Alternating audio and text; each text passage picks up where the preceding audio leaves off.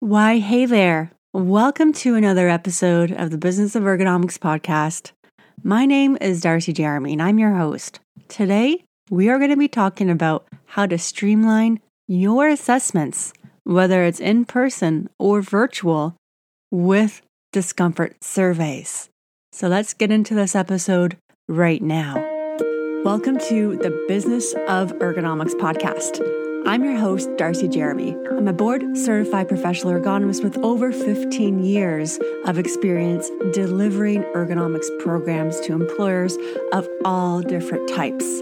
In this podcast, I share what other healthcare professionals are already doing and being with ergonomics assessments and how to land those clients that you dream of. Without further ado, let's jump into this episode right now. Discomfort surveys. This is something that I use for every office ergonomic assessment that I've done. And this is something that I encourage every ergonomist, ergonomics professional, healthcare professional to do if you are doing ergonomics assessments too, because it streamlines your assessments. Um, basically, a discomfort survey is something that I wish every person used because it's so awesome. And what this does is it's a form that your uh, client would fill out prior to you going in and assessing them. It could be uh, one page, two page, but the matter of it is that it needs to collect information about uh, what they do as a person, how they spend their day, what equipment they use, and finally, and most importantly, what type of discomfort they have when they noticed the symptoms and what they think can fix it. Those are the three questions that are the most valuable and what every discomfort survey should have. And I definitely recommend you creating your own. Um, it's very simple to create something like this but it has such a huge upside to it.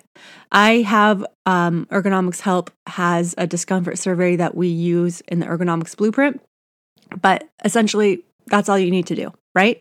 Um, to create your own, you need those elements because those last three questions is something that I have found to be really valuable when I do my own. Why are discomfort surveys so valuable? Well, it takes a lot less of your time and effort for you to collect that information. I love this because you ask them what they do. However, when in an assessment, however, you don't need to um, collect that information. It's in the form, so you can take less notes during the assessment and you can just copy the discomfort survey answers into the client report. It is so effective. And oftentimes, I would get through assessments much faster because of my discomfort survey.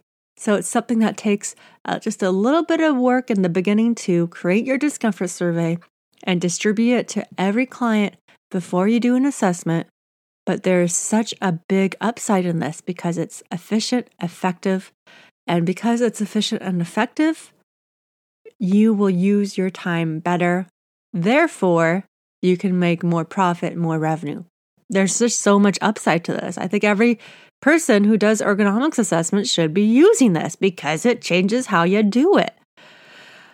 I um one of the biggest things that I found, so of course when you do this, you want to distribute this as uh, discomfort survey before you do an assessment, right? So it can be maybe you have an assessment coming up on Thursday at the beginning of the week, you distribute it. Perhaps you will get it back before you have an assessment. However, if you don't and they just give it to you at the start of the assessment, it is still valuable. Oftentimes, when I would do assessments, I would get the discomfort survey right when I saw that person virtually or in person. And then I would just very quickly, because I've done it so many times, scan the uh, scan the discomfort form, and then I would develop my own hypothesis as to what is the cause of their discomfort.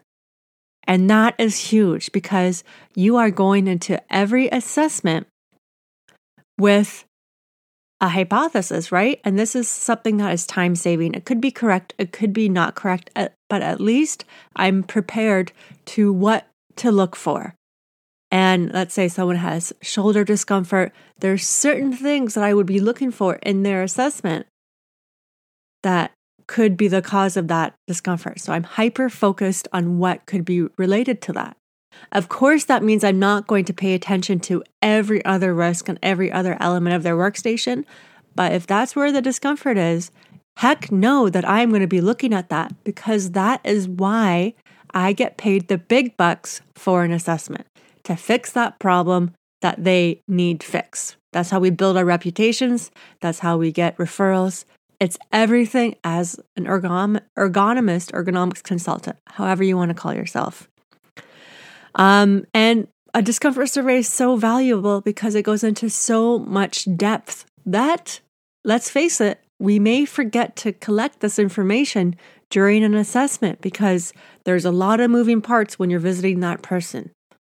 But if it's documented in the discomfort survey, it is a reference for you when you are writing the report, the client report.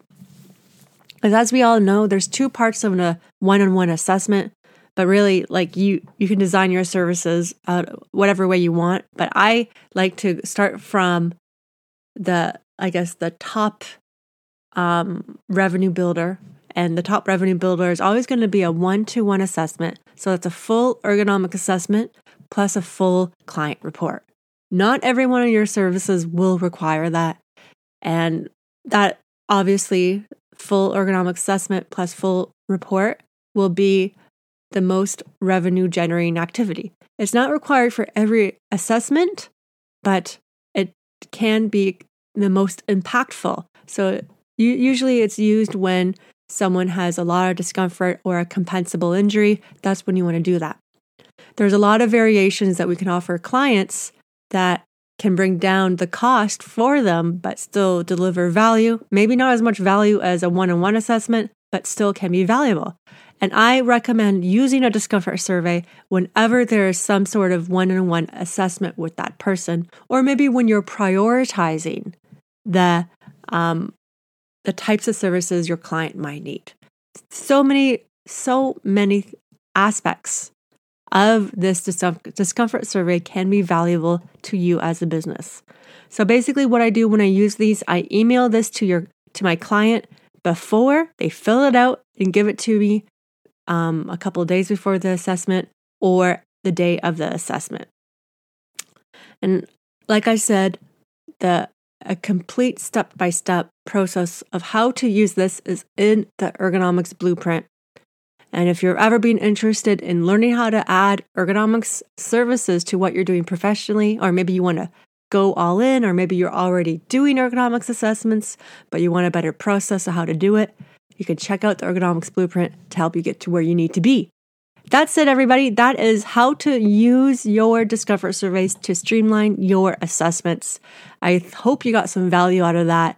And so if you like what you heard in this podcast episode and you want to learn more, you want to learn how other healthcare professionals are already adding office ergonomic expertise to their services and practice, I have a training for you.